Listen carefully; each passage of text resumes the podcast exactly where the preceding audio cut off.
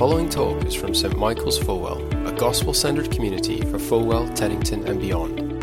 Our passion is to see every life following Jesus. For more information, visit our website, stmichaelsfulwell.co.uk. In a moment, uh, we're going to hear from James Bunyan from that passage, and Margaret is going to read it to us first. Uh, the reading this morning can be found on page 1179 in the Church Bibles. It's Philippians chapter 2, verses 5 to 11, page 1179. In your relationships with one another, have the same mindset as Christ Jesus, who, being in very nature God, did not consider equality with God something to be used to his own advantage. Rather, he made himself nothing by taking the very nature of a servant, being made in human likeness. And being found in appearance as a man, he humbled himself by becoming obedient to death, even death on a cross. Therefore, God exalted him to the highest place and gave him the name that is above every name, that at the name of Jesus every knee should bow in heaven and on earth and under the earth and every tongue can acknowledge that Jesus Christ is Lord to the glory of God the Father. Amen. Morning, everyone. We're doing well? Very good. Me too. Thanks for asking. We, um, this week, we are looking uh, at the second half of this really stunning poem that we found in Philippians chapter 2. We're taking an opportunity as we come towards Christmas to dig into the kind of reason why we celebrate Christmas every year. And of course, it's the same reason we come to church every week, which is Jesus. And there's this beautiful poem in Philippians chapter 2, verses 6 to 11. It's great to have your Bibles open if you've got them, and there's a handout coming around. You can make notes. And put simply, the poem comes in two halves. Last week, we thought a little bit about Jesus' humiliation, how he was made low, how he came from heaven and became like a normal human being, and then went even further and died on the cross. This week, we're thinking about the exaltation him being made famous, being made glorious, being given honor. And really, in one sense, we're thinking that's just two halves of the one work of Jesus. It's not that one's more important than the other. They're a bit like breathing in and breathing out. One is inevitable once the other one's happened. They go together. A theologian Herman Bavinck says this. It's on the screen. The benefits of Christ would never reach us if he had not been raised from the dead and seated in exaltation at the right hand of God, what would be the advantage of a Lord who died and had not been exalted? At Christmas, we don't remember someone who happened a long time ago and has long since died, but we remember somebody who is alive today and who even today is with us and giving us all of the benefits that he won for us in his work, which is a brilliant thing. And we need his help now as we look at this passage. This passage, which we're going to do in four words, you'll see them on the handout. There are four words in this passage. They are therefore, exalted, Lord, everything. Therefore, exalted, Lord, everything. That's where we're going. Let's ask for his help. Father God, thank you so much for the fact that Jesus is always with us. Paul writes, In your relationships with one another, have the same mindset as Christ Jesus. And so we pray and ask that as a church family, as individuals, we would have the same mindset of Jesus, knowing what he's done for us and being shaped and changed to be more like him. Amen. Amen. So the first word is therefore. And the passage starts in verse 9 like this Therefore, God exalted him to the highest place. We're going to dig into the exaltation, but we need to notice the therefore. Whenever you see a therefore in the Bible, you should ask, What is the therefore? Therefore. And it's saying that the, because of the reason before, that's why we're saying what we're saying here. In other words, the reason Jesus was exalted, the reason why he was given all glory and all honor, is because before that, he humbled himself. He had to go down before he came up again. And actually, that's the shape of Jesus' life.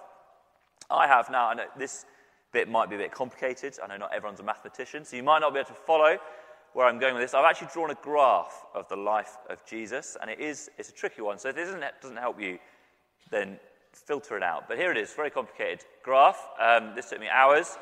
Um, you'll see that Jesus, at the start of all things in eternity past, he had all the glory with God the Father. He was one with God the Father. And then he went down. A separation from God the Father, the sin of man and the wrath of God was on Jesus at that point.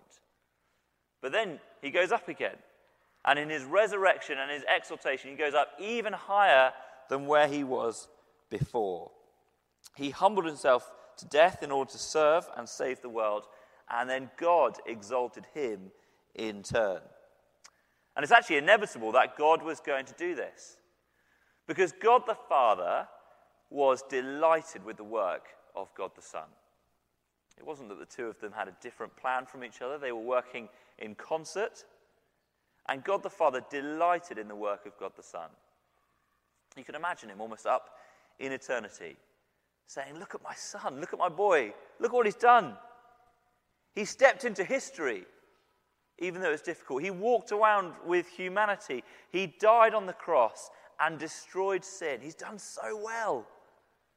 And then he rose from the dead. Isn't he brilliant?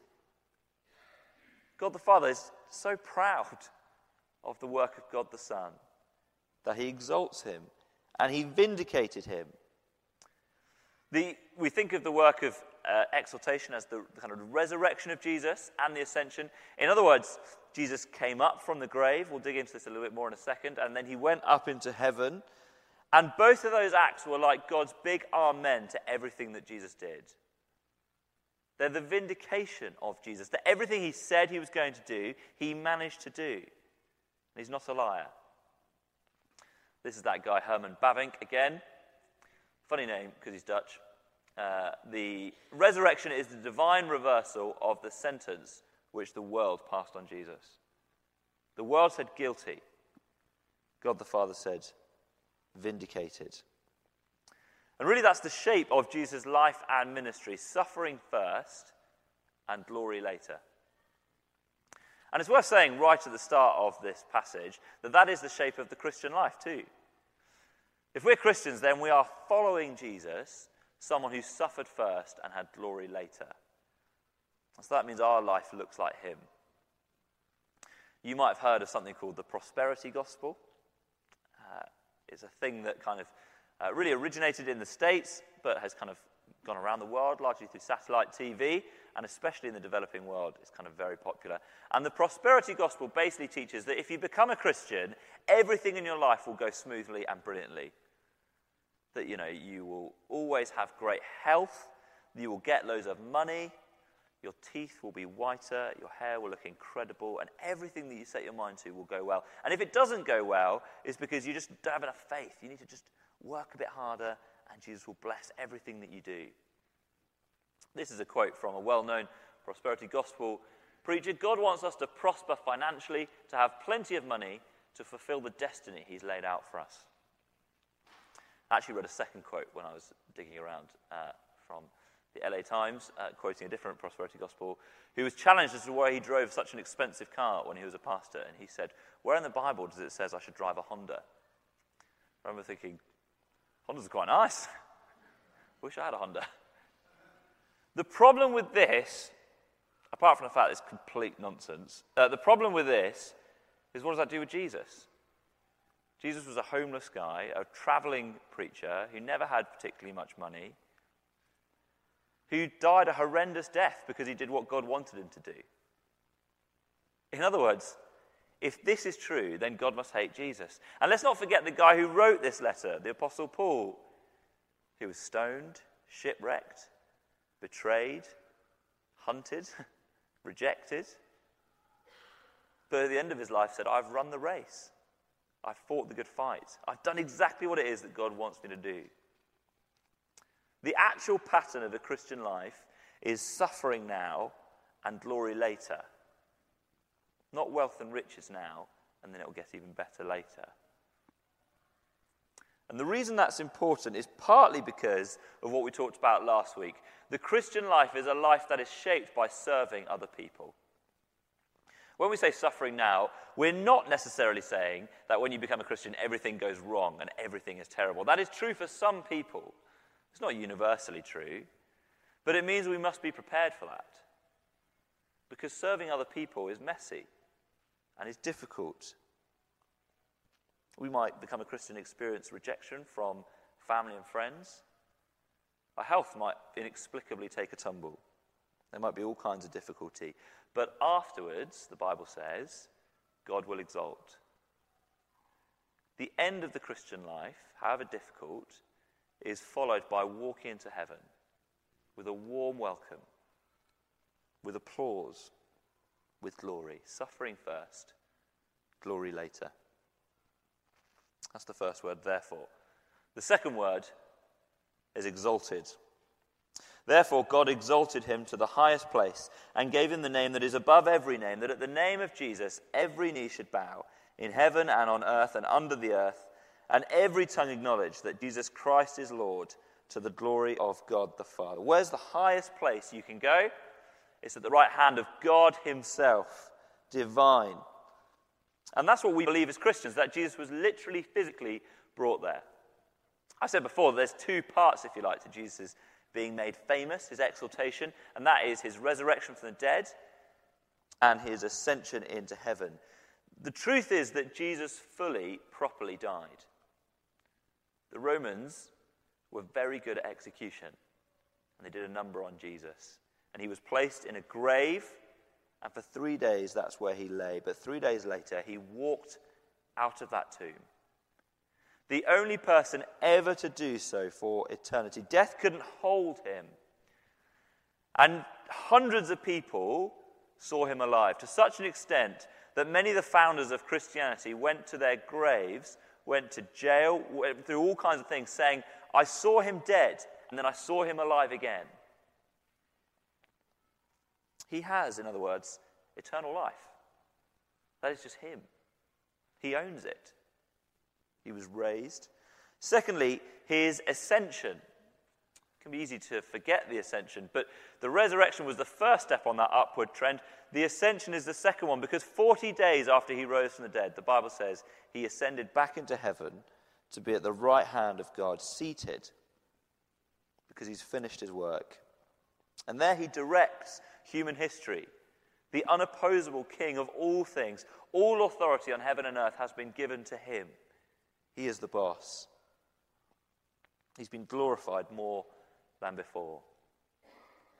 Now, you might be looking at my uh, sophisticated graph. I don't know if we can have it back on the screen. And obviously, there's lots of things to follow there. But you might be thinking, why at the end is it more like a tick? Why is it bigger and higher up at the end than it was at the start? Surely at the start, Jesus was God. Jesus had all the glory and authority. There is no better than that. Uh, well, it's a good point. And I don't know exactly how it works, other than to say that the Bible teaches that Jesus was perfectly glorious in eternity past. But having passed through the death for all people and the resurrection, he's somehow even more perfect now. It's the glory of not just being God, but of being a God who has won glory for himself in the death and resurrection of his Son perfection even better now. And now he's got the highest name. In other words, huge amounts of honor and glory. I was thinking a little bit about names this week and thinking, what is the best name you can kind of get for yourself? And obviously, the answer to that is kind of titles, isn't it? Prefixes and suffixes. You can be doctor. That's very impressive. If you're a doctor, then people know you're very clever. Either because you've done doctoring, uh, you've studied, uh, you're the world expert in the kind of chemical makeup of one particular alloy, or because uh, you're a real doctor and you know how kind of the body fits together and you can kind of help people. And you can answer the call if anyone says, Is there a doctor in the room? Uh, that's a great title. Here's another great title that I found uh, on the internet. This is Sir David Attenborough. Look at all these suffixes. I was going to look them all up for you as due diligence for Research for 7. And honestly, I couldn't be bothered. Who's got the time to find out what all of those mean? OM, GCMG, CH, CVO, CBE, FRS, FSA, FRSA, FLS, FZS, FRS, GS, FRSB. One wonders if he's just added a few himself and no one's going to check. When you write to David Attenborough, you know, you have to get quite a big envelope. I know this because uh, Lois, when she was at university, did you know that David Attenborough was a local lad? Think he lives in St. Margaret's. And Lois wrote to David Attenborough and asked him to narrate a university play that she was in. You, you got to aim high. You've got to aim high with these things. And I wonder if, I mean, Lois, did you include these titles?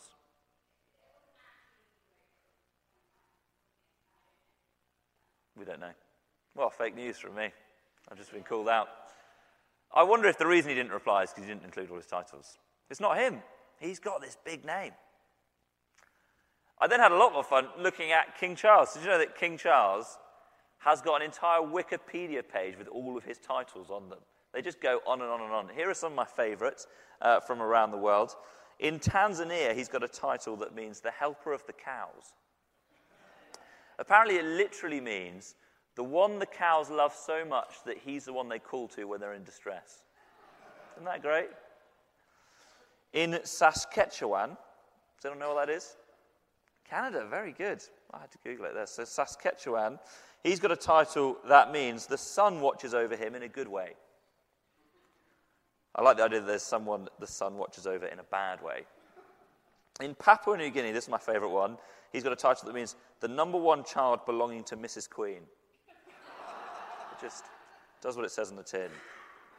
All of these are glorious names you could have. None of them come close to the name Jesus.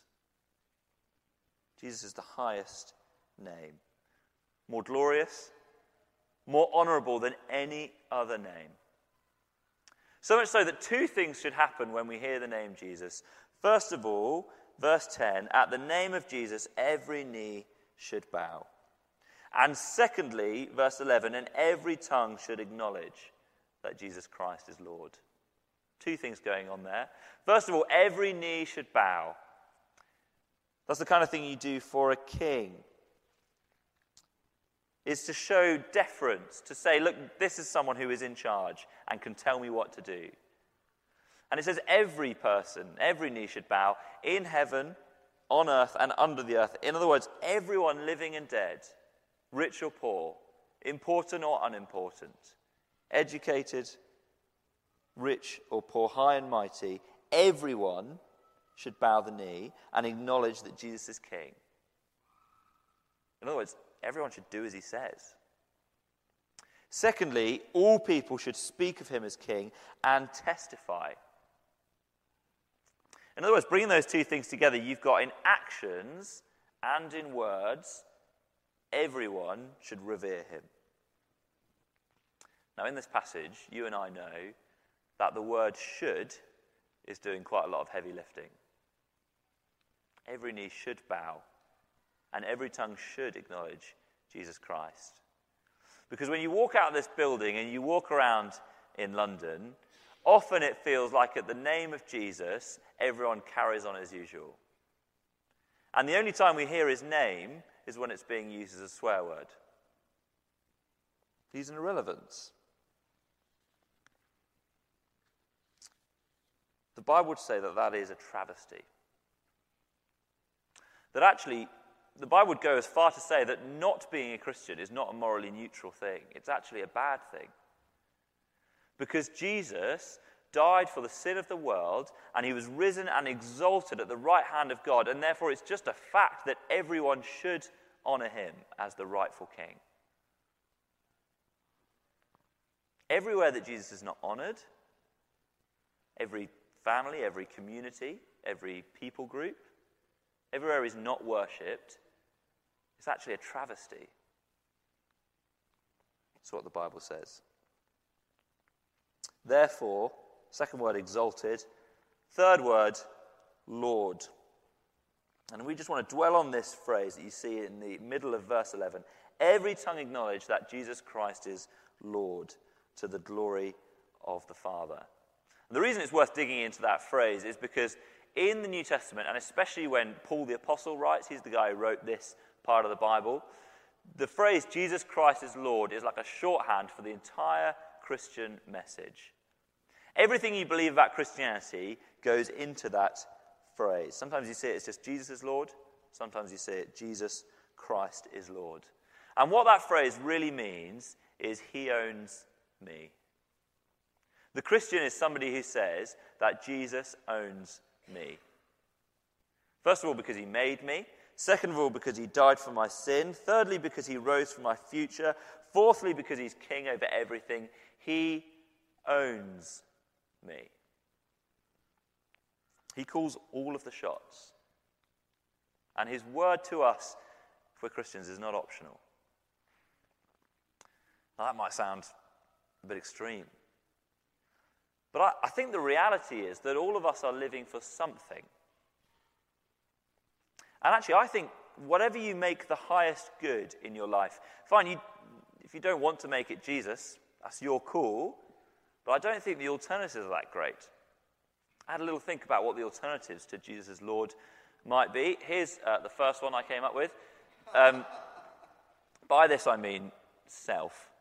Not all of you will have be tempted to think James Bunyan is Lord, but I, you know I would. In fact, here's the second slide, which would be very helpful. Insert name here is Lord. We, we're tempted to just make ourselves king. Whatever I think is good, whatever I think is right, I'll just do that. There is no law except the law that I speak and my tongue will confess that I am Lord. Or maybe it's kind of more an abstract concept that you're pursuing. Maybe it's prosperity that you bow the knee to, and you will give everything to become minted. Or maybe there's another one. Maybe status. You'll do anything so that people think well of you. Thirdly, don't know, maybe the education of my children is Lord, and I will bust a gut. This is the supreme good. Now, the reality is, all of these things are good things. The top one's debatable. Re- all of these things are good things that you want to give up things for and work towards. The reality is, they are dreadful lords. Because if they become the supreme thing in your life, they will take everything from you and they will give you nothing. And the reason why it's good that Jesus is Lord is because he will give you everything. And he will sacrifice everything himself. He invites us to serve him, but he served us first. And so here's the question which you may have felt has been coming all the way through this passage, and it is this Have you bowed the knee to Jesus? Does your tongue confess him as king? The reality is, it's no good having bowed the knee to Jesus in one aspect of your life. He's a king. It's a package deal. It's no good being honest with some people with your tongue that you're a Christian. It's also no good doing one, not the other. So, if your tongue confesses that you're a Christian, but you don't actually live your life like him, that's called being a hypocrite. If you don't mind living as a Christian, but there's no way you're telling anyone about it, the Bible says that's cowardice. The two come together. Therefore, exalted, Jesus Christ is Lord. But what about us? What about us? As we dig into the fact that Jesus came up from the grave and then went up into heaven, this is great news for us. Because the Bible says we are in him. If we're Christians, then we are so closely identified with Jesus. Imagine being kind of sellotaped to him. Everywhere he goes, you go too. We are in Christ. And that means for us, it may be suffering now, but it will definitely be glory later. It means that if you're a Christian, you are going to live forever.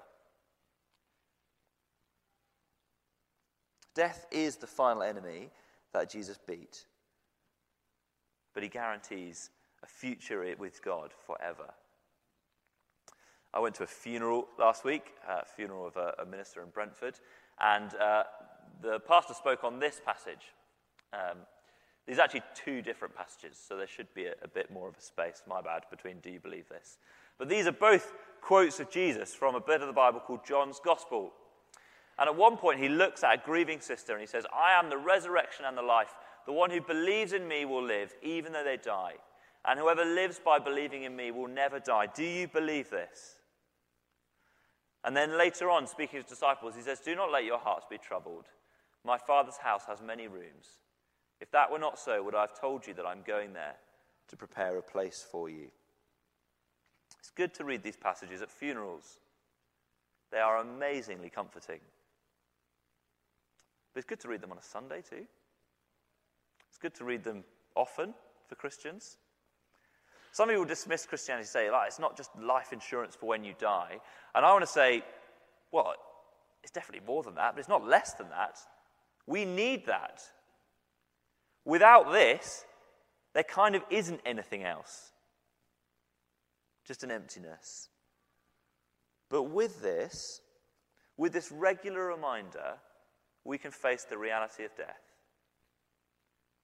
Everyone is going to face it sooner or later. And some in our church family are facing it sooner rather than later. If we know this stuff, if we know that it's guaranteed because of Jesus' exaltation, then we do not let, need our hearts to be troubled. The resurrection is only good news. But interestingly, that's not how Paul applies it in this passage. That's not where Paul goes. Paul goes somewhere a little bit surprising. Last week, verse 3, we had do nothing. Do nothing out of selfish ambition or vain conceit. Rather, in humility, value others above yourselves. Thinking about Jesus' service. This week, we're going the other way. Not do nothing, but verse 14, do everything.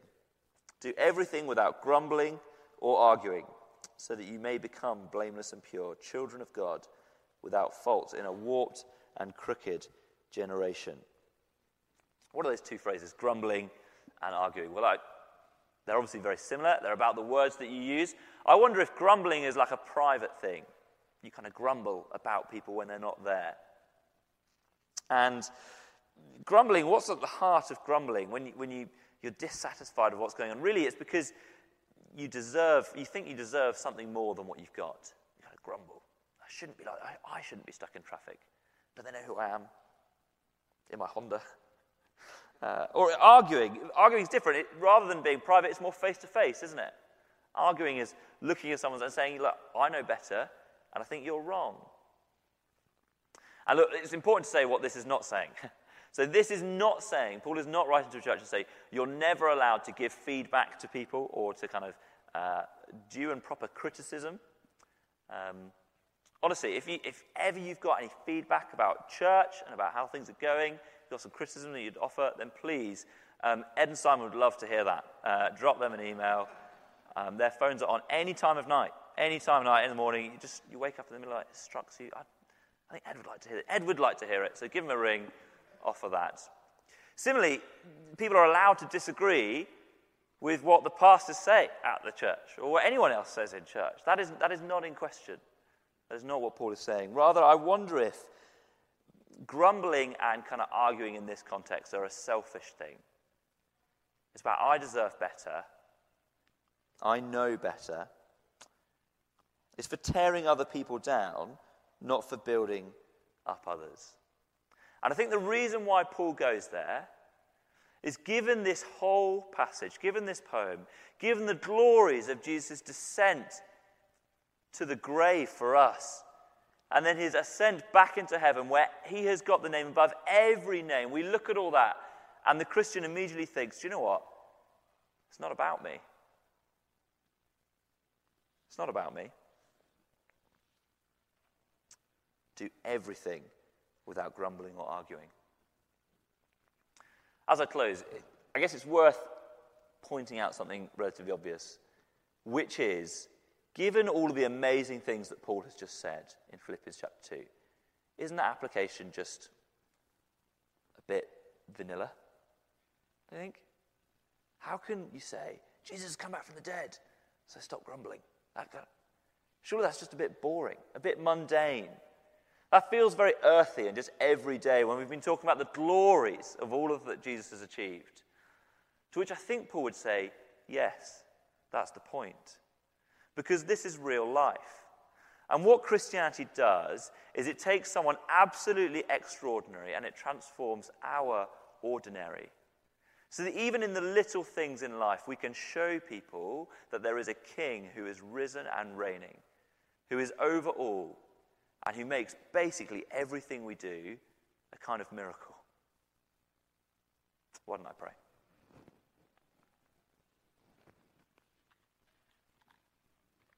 In your relationships with one another, have the same mindset as Christ Jesus.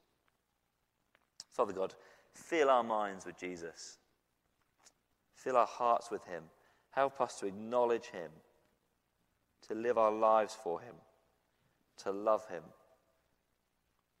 and thereby to make our lives all about Him. I pray for us as we've been digging into this passage that where you want to bring things to us, you would do so. Amen.